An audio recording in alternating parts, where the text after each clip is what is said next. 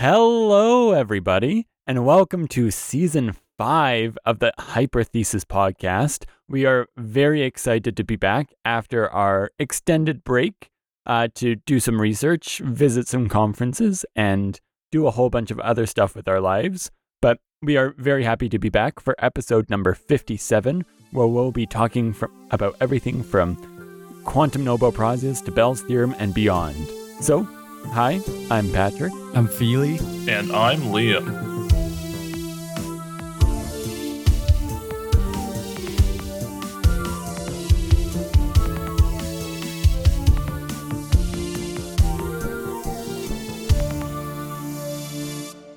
Well, we are again excited to be back for this episode. It has been quite a while since we've released an episode, and we've had some mishaps trying to get things recorded, including some broken computers. But we are back, we are recording, and we have some fun updates. So before we get into some intro topics that we've prepared, what has everyone been up to in the break? Well, I guess it's pretty normal when the semester starts in September, where we got to you know settle in into a new semester. We do a bunch of trainings for maybe your uh, our teaching assistantship and stuff, and try to figure out the projects and where you are in your um, school year and academically, you know. And it, it it took some time to settle in with the the new students, but I think if everything is going smoothly um, on you know research wise, um, I think I'm well. I'm starting on kind of new-ish topic, which I think now we we're at a very good pace. So it's good to to do that. You know, it feels good. I've been traveling quite a bit. I hosted a Thanksgiving dinner with, for around around nine people. It was good. Liam was here um, with us, and it, it was it was been pretty good so far this year. I posted a photo of you and the turkey to our uh, our podcast Instagram. I don't know why. I just felt like doing it. Yeah, it was uh, the 14 pound turkey, some herb butter, you know, and some other side dishes. And I think it was, we had a good time, I think. Yeah, we had some good food and some good philosophical, sciencey conversations at, um, as per usual at Feely's household. Sounds delicious no matter how you look at it. Yes. Um, it's been so long since we last recorded that it's all kind of a blur to me. I don't know what's changed since then, honestly. I'm I guess what Feely said, like we've started um the new semester, even though it's almost half over now. But yeah, I'm TAing a first year um introductory physics lab right now. So, you know, I, I run this lab where you go in and they they swing a ball on a string and it's a pendulum and they can measure gravity and they do all these kind of elementary neat little experiments to learn how labs work and all that. So that's been fun. And I'm TAing a second year physics class on electromagnetism and circuits. So I haven't taken a circuits course since like 2016. Yeah, 20 like 2016 or 17, something like that. Um I mean a lot of it like I remember actually somehow. So it's it's actually been really fun to TA that class. Um, I had to we did like a voltage divider lab. That was kind of cool. Um, yeah, yeah, and, and I'm learning a lot about the uh, hydrodynamical analogy for circuits, which is something that I don't think I was ever taught. But the guy who runs, like the the head lab instructor for the second year class, um, well, I don't know what his official title is, I forget, but he really likes this hydrodynamical analogy between circuits and um, fluid mechanics. So I've been learning about that a bit, and I probably want to talk about it one day.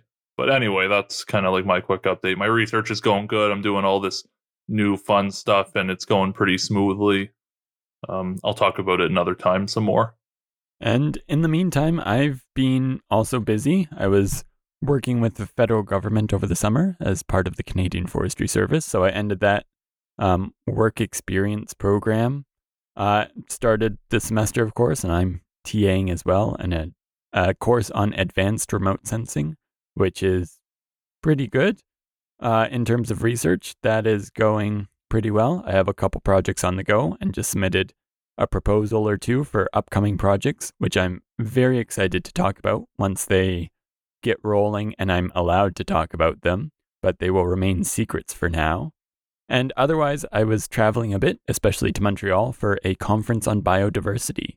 Um, and it was run by a an organization that's kind of adjacent to the United Nations, where we're trying to monitor biodiversity the same way that we monitor climate change. Uh, so it was a very fascinating and informative conference. And of course, Montreal is a beautiful city. And I think that's the closest I've been to you two uh, for a little while. So it was nice to at least be in the next province to you instead of a few provinces away. But yeah, everything has been busy, but things are going well and research is progressing. Very good. So, um, now, just as a quick intro topic, this is a little bit of older news. It was fresh when it was first written down, but uh, I just want to remind you that the Nobel Prizes were awarded within the past about month. And I just want to talk about that. Uh, I originally wrote that something that's fresh off the presses. It's not as fresh anymore, but still very interesting. So I want to talk about specifically the Nobel Prizes in physics, chemistry, and medicine uh, and just briefly explain who was awarded the prize and for what. So, the Nobel Prize in Physics was won by Pierre Agostini, and Anne L'Huillier, and Ferenc Krausz, quote, for experimental methods that generate attosecond pulses of light for the study of electron dynamics in matter, end quote. So, these three physicists separately made discoveries and contributions about the motions of molecules, through the production of extremely short pulses of light. And just for reference, an attosecond, uh, of which these pulses were about 250 of at their shortest, uh, comparing one attosecond to one second is the same as comparing one millimeter to about one light year. So these are extremely short pulses. And if you want to hear more about very fast laser pulses, you can listen to our episode featuring Dean Eaton, who is currently working under a former Nobel Prize winner, uh, Donna Strickland. Uh, so go check out that episode. Now, in chemistry, uh, we had the Nobel Prize awarded to Moungi Bawendi, L- Louis Brus, and Alexei Ekimov uh, for the discovery and synthesis of quantum dots. Now, this is very interesting because the Nobel Prize in Physics and Chemistry could pretty much be interchangeable. They're both relating to kind of chemistry, but also physical components. And in particular, the discovery of the quantum dots, where nanoparticles, where their size determines their properties, including the wavelengths of light that they emit when excited. So today we actually see quantum dots in technologies such as televisions and monitors, among other things. Now, finally, the Nobel Prize in Physiology and Medicine, issued by Katalin Karikó and Drew Weissman in their development of an effective mRNA vaccine for COVID 19.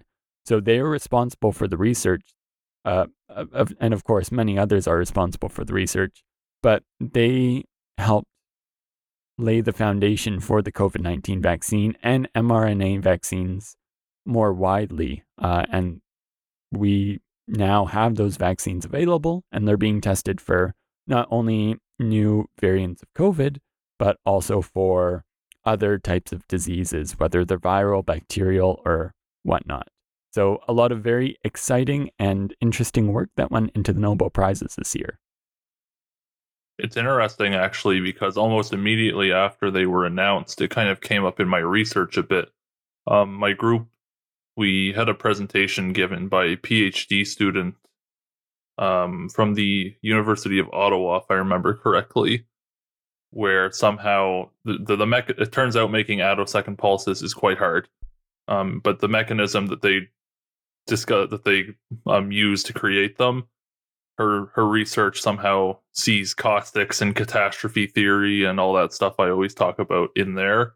It's everywhere, I'm telling you, but there's also another on a on a different note, there's also some controversy a controversy about this Nobel Prize because um, it was awarded to three experimentalists who did various things to make these attosecond pulses realizable. but there was one key theorist who also worked at the University of Ottawa, I believe, who I don't think any of it would have been possible without him. He came up with the theory about how to, not all the theory on its own, but like the big major step about how to create these attosecond pulses. And there's lots of YouTube videos on it, and we should talk about it one day in some more detail. Um, but that guy did not get the Nobel Prize. So there's been some controversy there because they can only award it to three people at most, I believe. Um, so the Nobel Prize is great to have, but it's also one of these things where people miss out who should rightfully get recognition. And it's the same thing with these large experimental groups, right? Like sometimes you get someone award the Nobel Prize even though they had hundred people working on the project. So they should all they all get it, but only one guy's name or girl's name goes to it. I know speaking with Art McDonald once, he, he said that he sometimes wished, well, to paraphrase, he, he wished he didn't get the Nobel Prize because everyone thinks that, oh, you've won the top prize. You don't need to get any more prizes. So I know there's a lot of controversy and other topics that would be interesting to discuss around the Nobel Prize. Well, these days, anything science is, uh, you know, almost always a big collaboration or it's like a big team working on it, especially cutting edge science. Um, very little can be done alone these days. Even you know your group, multiple people may be working on the same thing or you're a part of the one thing. Especially like let's say SNOLAB by with Art McDonald. I mean, it's a huge collaboration. SNOLAB, Snow Plus, they're the dark matter ones, and there are hundreds of people working on hundreds of you know people working in both side of theory and experimentation and to me it's really hard to really like pick someone you know but to pick you know, if i am to pick someone i would have to pick let's say the lead the lead of the project or the head of the project right like it's it's hard to do but in terms of theorists who get it it's also hard to get if it's not realizable by experimentalists. So that's kind of a gray area, which maybe the the challenge of realizing it is much more than the challenge coming up with it. But I think that's very debatable. Some could say when if you come up with it for the like first time, the first guy come with, with it, maybe it's so hard because for thousands and thousands of years nobody came up with it. Yeah, there's certainly a lot of again, interesting aspects of the Nobel Prize and who gets it, who deserves it, who should have deserved it, which I think we'll have to say for another episode because for now we have to move on. And we are going to do a little bit of a switcheroo just to mix things up for season five. This isn't a permanent change, but it just happened to be this way for this episode where we're, we're starting with the story and then ending with the main topic. And we'll figure out where to put, uh, how to contact us in there somewhere. But we'll be starting off with the main story, which will give a nice background to our main topic.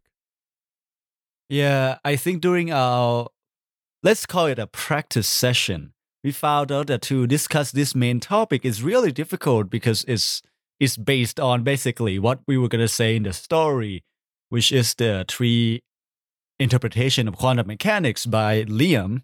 And have knowing that before I get to the main topic today, which is on like the local hidden variables theory and um, measurement process a little bit, and you know basically the foundation of quantum mechanics as we know it and how it comes about. And it's good to get the story straight on. Well, what are interpretations that we have in quantum mechanics? So with that, I'm gonna pass the torch to Liam. Yeah. So it, it makes a lot more sense. So there's more than three interpretations of quantum mechanics, but these are the three big ones that I want to talk about. And I wanted to talk about them before Feely got to his main topic that he's going to tell us about because it kind of sets the stage a bit better. If we just start it with the main topic, people might get way more confused than they need to. Um, so quantum mechanics, we know it's a theory of nature that describes very small things on the atomic and subatomic scales. And we've talked about quantum mechanics many times before. It's a good chunk of modern physics research is related to quantum mechanics. Um, and we know how to use quantum mechanics very good. And by we, I mean humanity. Um, maybe not me myself. I still struggle with it daily, but uh, humans know how to use it quite well. We understand how to apply the theory behind it, and we have very good experiments to verify how the theory works. However, we still don't have a proper proper kind of physical understanding of exactly what quantum mechanics even is and how it works in physical reality. Because of this, there's various different theories that describe what the physical nature of quantum mechanics could be, um, and these are called the different interpretations of quantum mechanics. Although some of them are very, very different from one another, the idea is that they yield all the same mathematics and results that we see in our experiments. So, if there was an interpretation of quantum mechanics that didn't match experiments, then it's probably not right. So, the idea is that there's different ways to interpret it, but they give you the same thing in the end. Um, however, even though there's different interpretations, despite a hundred ish years of intense scientific and philosophical debate, an agreement still hasn't been made on which interpretation is true and what the true nature of quantum mechanics may be. So, out of the three interpretations I'm going to talk about, the first one is called the Copenhagen interpretation. Um, this is one of the oldest interpretations and dates back to the original development of quantum mechanics in the early 1900s. It was primarily founded by Niels Bohr and Werner Heisenberg, whose names you might have heard before. They're two famous physicists. Um, even though the two had slightly different views on how it worked, they're two of the big founders of this. This interpretation remains probably the most taught and accepted interpretation. Um, it's typically the first one that you get taught as a physics student when you're introduced to quantum mechanics, at least from my experience. I think when we took it, it was the first one they introduced. Um, the other ones we talk about, they don't. You might not even get taught in a class. You just hear about online or in papers. And the Copenhagen interpretation has four major components. The first is that it believes that quantum mecha- quantum mechanics is intrinsically indeterministic. So that's just a fancy way of saying it's probabilistic. So even though you can perfectly know um, everything, well, not perfectly know everything, but let's say um, you have a system, you have a quantum particle, you can't describe how it behaves perfectly like you can in classical mechanics. You can only describe um, the probability of an event to occur. You can never say with 100% certainty how a particle will evolve or respond to, to some given stimulus. So, you know, you shoot a magnetic field at a quantum particle, you don't exactly know what it's going to do. You just know what it's probably going to do. Um, the second part is that the Copenhagen interpretation obeys the principle of complementarity, which says that objects have complementary properties which cannot all be observed or measured simultaneously. For example, you can't actually know the precise position and momentum of a quantum particle at the same time due to the famous Heisenberg uncertainty principle. So the more you know about um, one specific parameter of a quantum particle, um, imagine you know its exact, you know its position super well. The less you know about its other uh, parameter, which might be momentum. Um, so you can never know perfectly where a particle is and its speed at the same time. You can only, if you know one really well, you don't know the other. And I think we've talked about this before a few times. Um, these are called canonically conjugate variables that physicists often describe them as. The third component is that the act of observing or measuring a quantum object or particle changes the actual state of the particle itself. So this is related to the famous Schrodinger's cat thought experiment, where the cat is kind of in a it's kind of like a metaphor for a quantum particle. So you can think of the cat as representing a quantum particle and the cat's in a quantum it's in a superposition of two states. It's either dead or alive. And the cat exists and it actually exists in both states simultaneously according to quantum mechanics. It is very weird when you think about it, which highlights the strange nature of quantum mechanics. Obviously, a cat can't be both dead and alive at the same time, yet quantum particles can be in two states at the same time, according to this interpretation. And once you observe this quantum particle, which is just a fancy way of saying you interact with it in some way, you hit it with a laser or something, the superposition collapses to a single state. Um, so the cat becomes dead or alive and not both. So by looking at or measuring the particle, it, it becomes a specific state. And you know with certainty it's in that state. Um, and the finally, the fourth component is that the Copenhagen interpretation describes quantum mechanics in a way that's independent of a person's mental um, awareness. so there's a lot of bogus metaphysics out there regarding the nature of physical reality. Um, a lot of people discuss this in forums and other things regarding quantum mechanics. But this last point basically says that consciousness is not something that can influence um, the physical world. Um, but you'd be surprised how many people think like that, or at least not according to our current theories. It's not, but anyway. So that's the first interpretation, the Copenhagen. The second one I want to talk about is called the de Broglie Bohm theory, which also has a few other names. Um, it can also be called pilot wave theory or Bohmian mechanics. This theory takes an opposite approach to the Copenhagen one and states that quantum mechanics is actually deterministic, like classical mechanics. So if you happen to know every little detail about your initial quantum particle, in principle, you can perfectly predict what it'll do. You can predict what trajectory it'll follow through space and time. Um, this is nice because it avoids confusing non-classical notions like wave particle duality and instantaneous wave function collapse and the paradox of Schrodinger's cat, which are all things that the Copenhagen interpretation has. But this theory describes how um, it describes how the properties of quantum particles are modeled by so-called hidden variables, which are these parameters that um, you we can't actually resolve or see them. So, in principle, if we could see these hidden variables, we could perfectly predict what a quantum particle could do. But they're called hidden variables. They're they're so minute or they're so we can't distinguish them. Um, so in principle, we don't actually know what they are, and therefore we have to use probabilities to describe quantum mechanics. Um, this Bohmian mechanics is also a non-local theory, which I think is going to relate a lot to what Feely will talk about in more detail later. Um, but this is really me just being afraid to talk about it and just leaving it to him, hoping he can comment it on comment on it better than I could. And finally, the third interpretation of quantum mechanics I wanted to talk about um, to kind of set the stage is a bit more of a wild one and one that maybe more people are actually used to hearing about um, from movies and things. It's called the many worlds interpretation. And the way I always imagine this is some thought experiment somebody came up with. I, I don't know who, but imagine that you have a car driving down a road and it comes to a fork in the road. And there's two poss it, it, splits into two. So the car can either continue to drive down the left um, part of the road or the right part of the road as the road splits into two different roads.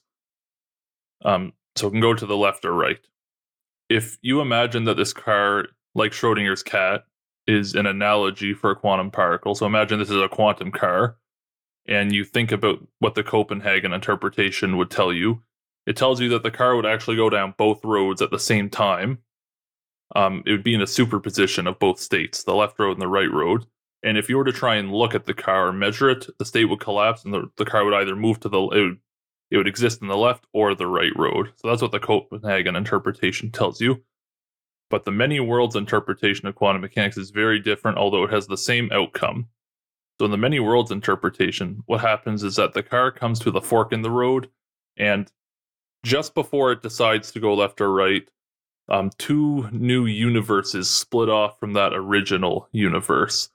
So that's kind of wild to think about. Um, in the in the first universe, the car might go left, and in the second universe, the car might go right. And if you are in in your particular universe, if you observe the car, you'll see it in one of the roads, not both. Um, so imagine that the car comes to the road and it turns left. Um, nothing the quantum car again comes to the road and goes left you just happen to end up in the universe where the car goes left but a almost identical universe is created except the car went right in that universe so this is the essence of the many worlds interpretation is that every possibility creates universes which split off from the original one um, so that's kind of wild to think about and you can imagine how many different possible outcomes there are for every single thing that ever has happened on the earth and let alone the whole universe, right? So all of these different decisions or outcomes being made um, tell you that there's an essentially infinite amount of universes which exist and there's always new ones being created. Like if I wave my left hand right now, that's one universe. If I wave, wave my right hand, that's another universe according to the many worlds interpretation. I do one or the other. Um, and it sounds pretty wild, but apparently this interpretation's nice mathematically for reasons I don't fully understand. I know the famous physicist Sean Carroll really likes this interpretation for reasons. And I guess the nice thing about this is that the many worlds interpretation kind of removes the quantum weirdness of the Copenhagen interpretation. Although now you have to deal with the weirdness of infinite universes existing and doing different things. So it's a give and take, I guess. Uh, but this this interpretation's a bit more popular because you see it in movies and TVs and sci-fi things all the time, like Star Trek, Rick and Morty's a big one. Um, the DC and Marvel universes. There's all these different like simultaneous universes, you know, into the Spider Verse with all these different Spider Mans. Um, they're all universes where slightly different things happened and there were different outcomes. So those are the three big ones. There's other ones as well. Um, one that's gaining popularity is called the quantum information theories interpretation, which I don't really know much about, and I imagine Feely's a big fan of if he were to read into it. But those are topics for another time. So I just wanted to set the stage with these different interpretations. A little uh a flash lesson. Well, thank you very much for the lesson and the story, Liam. Uh, we'll be getting right into our main topic, which will be led by Feely. But before we do that, I just want to let you know how you can contact us.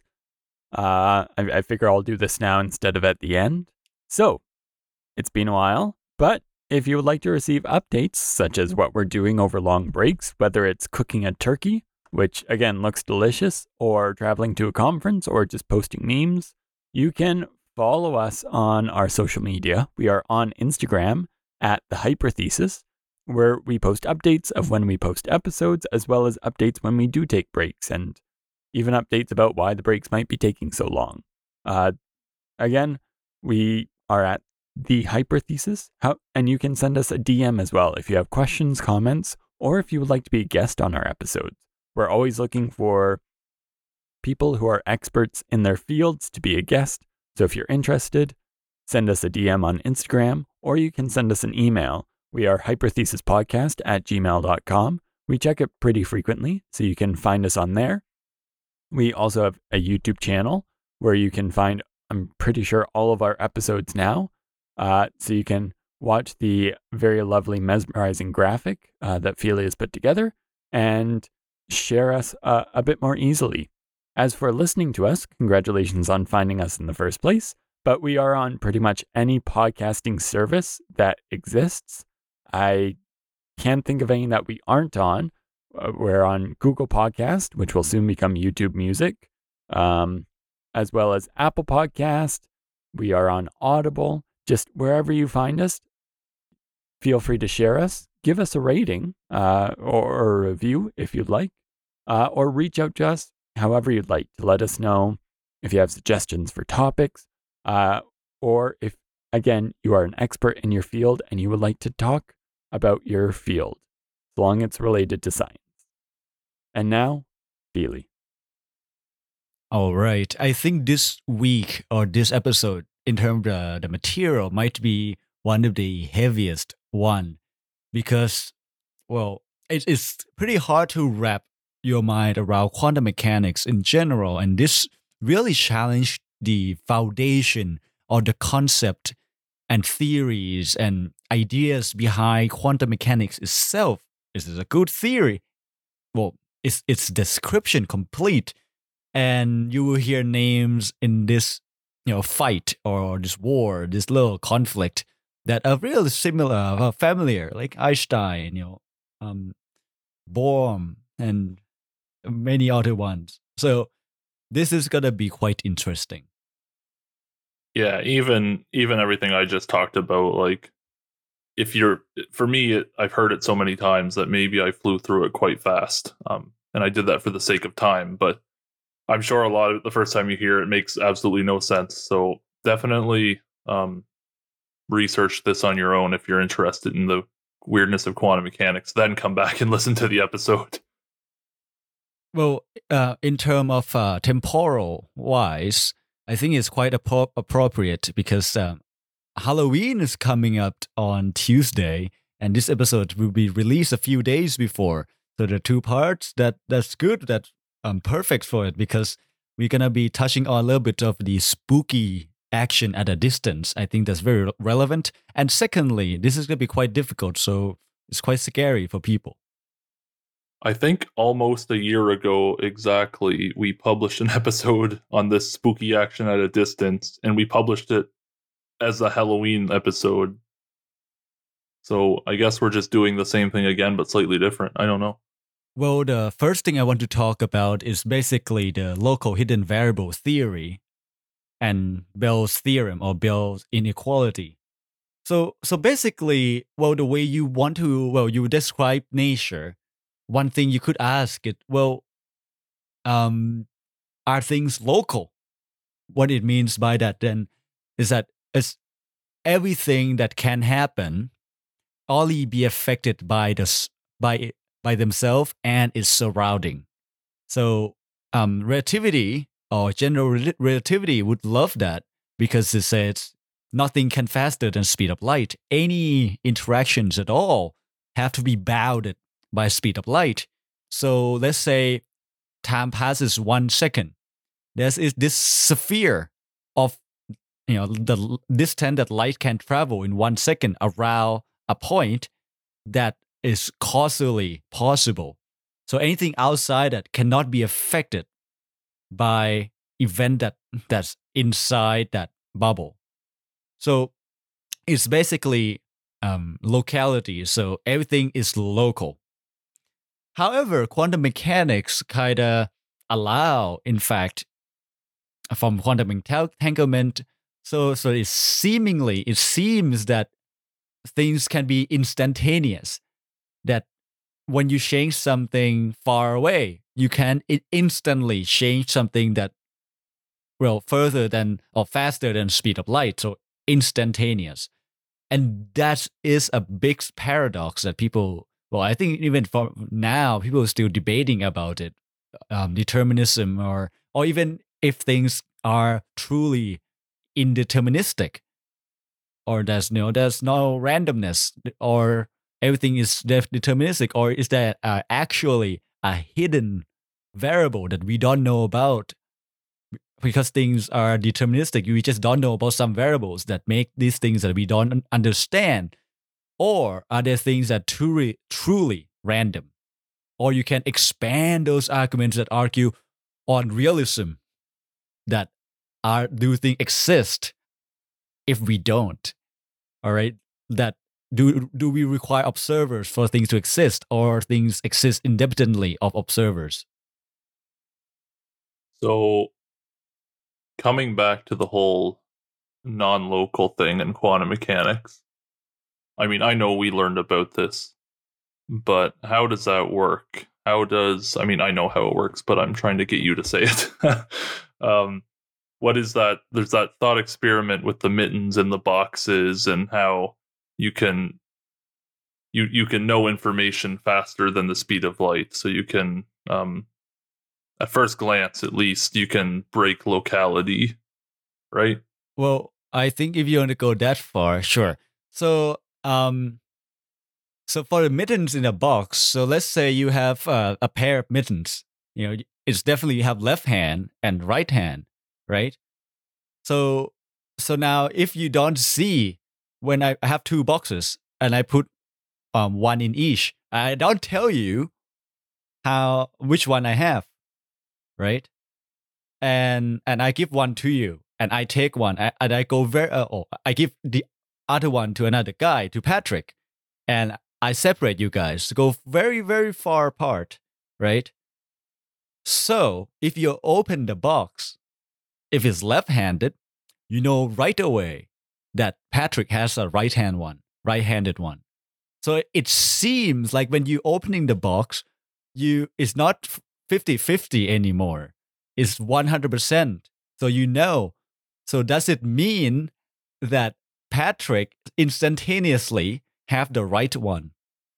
Or the realism argument is like, well, it doesn't matter um, because it's already left or right, whether you know it or not. So knowing doesn't do anything. But because there's this hidden variable that we don't know, that actually everything is deterministic. Um, however, um, the way you solve it in relativity is that, well, you might know that he has the right-handed one, but he doesn't. So Patrick doesn't. So it takes time to transmit that information, and that transmission it's bounded by the speed of light. So in a way, even though you know, but he doesn't know. So to make everybody knows, it's still bounded by the speed of light, by causality through light. Yeah, Patrick flies across the universe in his spaceship, and you open your box, and it's a left mitten. Even though you instantly know Patrick is a right mitten, if you tried to send him a mess, like a radio message, or you know whatever, um, it would it would take it would be bounded by the speed of light. It couldn't reach him instantaneously, and this is something we've definitely talked about before. And relating to quantum mechanics, in quantum mechanics, you don't have mittens; you have what are called entangled particles. Um, so you have two particles, you separate them really far, and they're entangled in the sense that if you measure one of them and it ends up in some state, you immediately know what state the other particle's in. Um, I just wanted to like, this is all a lot of words and it's complicated, so I kind of wanted to ground it a bit. Yeah, I think um, Bell's inequality is a more rigorous version of that, right? So basically, instead of doing it once, you did multiple times over there are multiple um, out, possible state outcomes. So, so one thing I want to talk about is the the Bell's inequality. That you know, it there was this idea that the quantum mechanic is incomplete and have uh, local hidden variables, so that we don't know. That's why we call it hidden. So, if you can set up the experiment with pair states, um, or even more than pairs, but for simplicity, we say pair state, like mittens, right? Left and right. Let's say electron pair. It can either be up or down, electron spin. And if you measure a bunch of them that are paired, the simple version is that there are, if for everything that happened locally, there are an upper bound limit on the probability of finding specific outcome that always, always under this inequality. We call this Bell's inequality. So if we measure multiple times and draw correlation, it shouldn't be more than specific percentage, for example. However, if things can affect um, at a distance, or if that interpretation of mechanics is kind of sensible, we would find correlation that you can measure that breaks that, that basically more than the inequality allow. So basically, people actually do this this many times. Um, that's why people start to say that local hidden variables are impossible. Wishbone mechanic, or the the second interpretation that Liam talked about, challenged that heavily. In fact, it was John Stewart Bell himself that's a main proponent of Bohmian mechanics and which is interesting because um, people would say, you know, he came up with a with a way to um, invalidate determinism of hidden local variables, but it's him that a main proponent of this lo- locality that he said when you do that you kind of misapply the inequality. So so this is kind of something that i will touch on so there is this spooky action, which are basically at a distance that seemingly instantaneous affect instantaneously affect all the particle. So, well, maybe that's true because a lot of experiments kind of point that way. And however, remember this is a statistical theory, right? So you count multiple things and uh, you perform statistical stuff on it. But one, when is this one thing? It might be different. That's the same reason I say, well, people say that principle of macroeconomics, well, it makes sense when you look at people. What when you look at it, each individual decision, macroeconomics doesn't make much sense but microeconomics starts to come in. In the same way, when you have to be careful when you use statistics. However, so one thing that this um, inequality or Bell um, were, were working on was really criticized, or even before that, this idea of um, lo- locality was challenged by this we call it the EPR paradox. So EPR are three people: Einstein, Albert Einstein, Boris Podolsky, and Nathan Rosen. And these three came up with the idea to challenge the quantum mechanics. At the time, quantum mechanics were pretty new, right? There, there's the new ideas, new concept, and it's quite radical because it's challenged determinism. So before deterministic things, uh, let's say you, this equation describe exactly the reality, and there's no randomness. If I throw the ball one way, a specific way, it will land at this place every time. And quantum mechanics introduced this idea of randomness or stochasticity. Yeah, a lot of I just want to comment that a lot of the people who founded quantum mechanics did not like it at all because of how weird and funny it was and how little intuitive sense it made. So a lot of like the EPR paradox, a lot of people who like Einstein was one of the founders of quantum mechanics. He tried to break it as much as he could. You know, he's famous for saying God doesn't play dice. He was not a he was not a quantum mechanics enthusiast, although you can't argue with the experiments. I will also say it took a long time to catch on. Nowadays it's taught in undergraduate degrees, but uh, if you've seen the movie Oppenheimer, for example, Oppenheimer was one of the first people to actually take quantum mechanics to the North American continent. Like it, it really took a while to really grab on and grab hold of um, physics in general. Like it, it, it's widely accepted now, but even then, there's a lot of questions with it. Well, I think if Liam, even you, you, oh, even though you say you can't argue with experiments, that was Bell was trying to do because Mm-hmm. Oh, he basically claimed that experiment was set up wrong or misapplied the way that should work. But I'll talk talk that soon. Um, so basically, um, without explaining explain the actual paradox, the the paradox really comes down boils down to two things. So it really gives you two choices. One is either so the description of reality given by the wave function in quantum mechanics is incomplete. Or two, quantum operators cannot have simultaneous reality. So let me explain that. So the first one, what do you mean by quantum mechanics or the wave function is incomplete?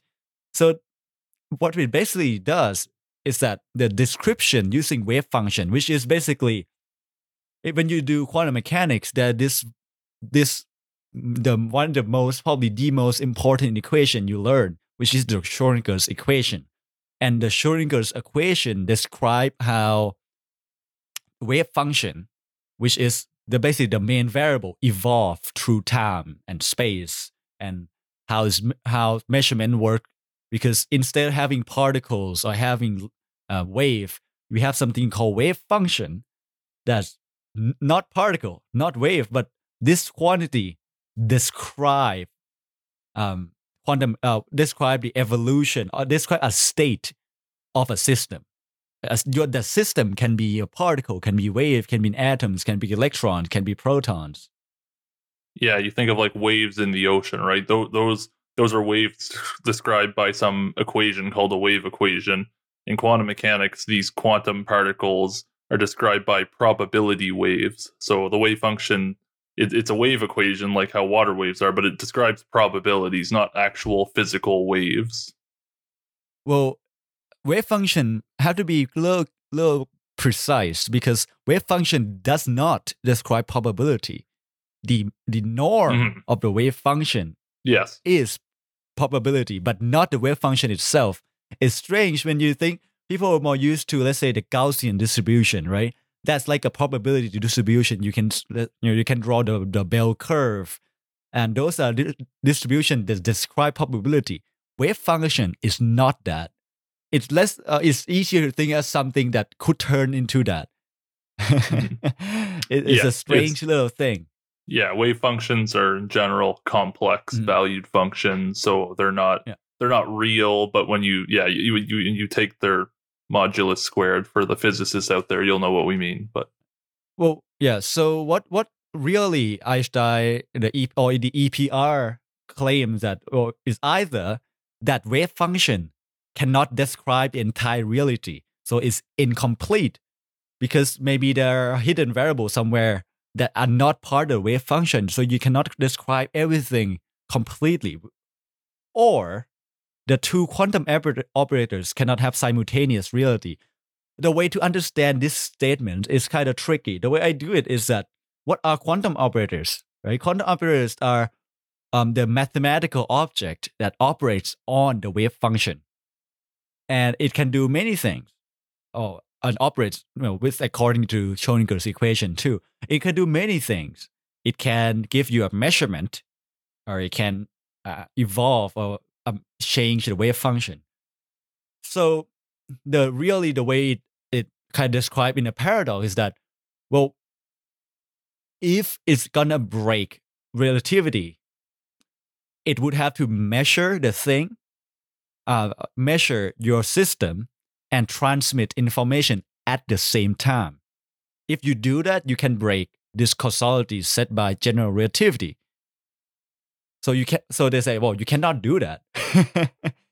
So what they propose is basically well what, what people propose is that measurement and transmission cannot happen at the same time. So like let's say if i open the box of the mitten box i can't open it and tell patrick at the same time right? I have to choose to open it first and then perform this second operation called transmission to let other people know so measurement is not observation. Oh, okay. Measurement and transmission are, are distinct and have to be distinct quantum operators. So, um, so this type of um, hidden variable approach that has this implication that if there are hidden variables, all the quantum state is already determined previously. So all that's left is to measure the state we just don't know the, the hidden variables. It's already there. There's no um there's no probability really. So it's really just deterministic. Everything is de- deterministic. We just don't know what's hiding under the rug that make it that way. And that's an, an entertaining idea and a really profound idea that everything is there. So it's kind of support this realism that no matter what you observe or not, it does not matter. It's there. It's, it's following this evolution by rules and laws and, and theories and equations by Schrodinger's equation. So that's one of them. yeah, and that description it makes a lot more intuitive sense. So back when quantum mechanics was new, most of the physics that physicists did was all you know classical mechanics. So everything was deterministic. If you have a ball and you know its position and momentum, you know its what its exact trajectory will be um, based on whatever system it's in. So you like you throw a ball, if you know its initial p- position and velocity, you know how it's where it's going to go. You know where it's going to land. So a lot of physicists they were trying to take quantum mechanics and say, is there some way we can make this easy to understand? And this hidden variable theory, the second interpretation I talked about, that was the best. That was one of the ways people thought they thought maybe there's these like like you just said, there's these hidden variables, and in that in that way, all this quantum weirdness goes away, and it's just our lack of knowledge that makes it seem random. Yes, and actually, I'm getting to that next. So, de Broglie, who who basically came up with the well, the first when they he basically start, started this hidden variable theory into the description. Unfortunately, I think at the time this Copenhagen interpretation becomes bigger and bigger, and everyone's kind of support this Bell inequality and Bell theorem, and kind of kicked away this determinism. So he kind of gave up on it. But David Bohm, B O H M, David Bohm, he basically picked up the idea and really formalized it into this Bohmian mechanics, and it's wonderful. So let me get into that a little bit. So some people call it the pilot wave theory. The idea is that there is something called spatial probability current associated with the wave function is and its evolution. So and that is basically the the basis of Bohmian uh, Bohmian mo- motion. That's so what it's basically doing before. So Bohm basically formalized a way to put something that hidden and integrate it into something deterministic. Eh, so I'm gonna try to explain this kind of hmm, how should I explain it? S- Basically, if you want to make some some theory that are deterministic, you shouldn't have some hidden variables that seemingly random. So the way Bohm derive the Bohmian mechanics, he basically have this hidden variables, and you can kind of put it influence into the, the equation rigorously, and that is enough to describe what's going on in Bohmian mechanics, uh, in quantum mechanics, basically. They basically support this.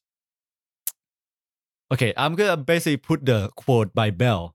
He kind of commend Bohm that that show this because that's what they actually they believed in. So I paraphrase this to say, you know, it was in the papers by David Bohm that show explicitly how parameters could indeed be introduced into non-relativistic wave mechanics with the help of which the indeterministic description could be transformed into a deterministic one. So this description of the indeterministic of randomness can be transformed into something that deterministic. And in his opinion, that this subjectivity of subjectivity of orthodox version, this reference to observer can now be eliminated. You don't even need observer for Bohmian mechanics. So there's no need for observer to collapse that wave function. You can transform using parameters to transform this unknown hidden variables into a deterministic theory. That is why it's kind of one of the beautiful thing about Bohmian mechanics. And Bell has actually um, said this, and I quote, to show us that vagueness, subjectivity, and indeter- indeterminism are not forced on us by experimental facts, but by deliberate theoretical choice. That I, I think that is powerful. Like maybe because it's set in that way by this bias that things are n- not deterministic, it's actually a choice of theory that put it that way so that the experiment verify those. So you know maybe people might disagree with that, and it is is a something quite difficult, and so right now we're not. I'm not really sure which to believe is is Bohmian mechanics are quite nice, you know, and having deterministic things is quite preferable because we we know exactly what's gonna be. We know the state and evolution. Yeah, like you can't have two. Like obviously, it's different because cats are macroscopic objects, but intuitively, you can't have a cat that's both dead and alive, right? So it's weird that a particle can be in two states at once. Where does so I always get confused about this thing with Bell's inequality. So where does Bell's inequality come into Bohmian mechanics again? So Bell's inequality, um, quantum mechan- certain quantum mechanical states violate it, which means that you can't have a local hidden variable theory. So so can, can you connect that to Okay. Bohmian Mechanic? Because I, I always kind of I never fully understood it really. Well, I think the um what the way Bell would see it is that well, it doesn't say that it's impossible. It's that what most people would say. Well, oh, because it breaks the inequality, it means local hidden variable is impossible. No, it doesn't say that it's impossible. It just says it allows action at a distance. It doesn't mean there's no local variables. Uh, that, and that's the one way to look at it, I think. Because let's say, so if things can happen only locally, right? All the statistical things which show this correlation, which is upper bounded by by a number. However, if things can affect others instantaneously, the correlation you will get it will, will be more than that upper limit. So Mhm. basically, it's like something is interfering it from outside the local instead of everything have these hidden local variables. It so people will say, "Oh, then local hidden variable is not possible." Well, but that's not what it it does. What it does is just saying that spooky action at a distance is possible. It doesn't say that there's no local hidden variable. It could still be local hidden variable and spooky action. Or unless I, I think of it wrong. Yeah, it's really. I mean, people still don't really understand it, right? So it's not something we have an actual answer to. Hmm. So one of the person that I saw recently in the video on this um, website that is a huge video distribution platform called YouTube. So it's a video of Roger Penrose, uh, the, the, our very own, you know, our very own Penrose that does many many things, but he has really interesting take on it. So he was asked about the inconsistency of quantum mechanics, and I'm gonna quote him here and I quote, the, the way physicists usually use the Schrodinger equation is to work out certain probabilities of what an observation on the system would tell you. So that you have to what you have to do is wheel out the, of the cupboard a measuring device. In this measuring device, you set it on the system, which is evolving according to the Schrodinger equation, and it measures. The process of measurement does not follow the Schrodinger's equation. It gives you a probabilistic answer this or this or this. That's another outside the sys- system problem. That's certainly outside the Schrodinger equation. And end quote. Basically, it, Schrodinger equation tells you how the system evolved when you measure it, but it doesn't tell you what constitutes a measurement. Which is interesting, isn't it? Schrodinger equation doesn't tell you what what is the nature of measurement or what is a measurement. They said, hey, here's some operators collapse the wave function, whatever that means. And we describe it very well of the how state evolved, but it doesn't tell you what is the nature of that measurement. Does it does it mean like for Schrodinger's cat or the mitten in the box? You it's opening the box, the measurement. How do you open the box? You have to open it fast. You have what rules you have to follow to for it to be a measurement? Yep, it's it's very cool stuff. It's very wild to think about, um, and it's very like the Schrodinger equation's non-relativistic, right? You have to you have to start doing quantum field theory if you want to include relativity, which is a whole other topic and a whole other theory.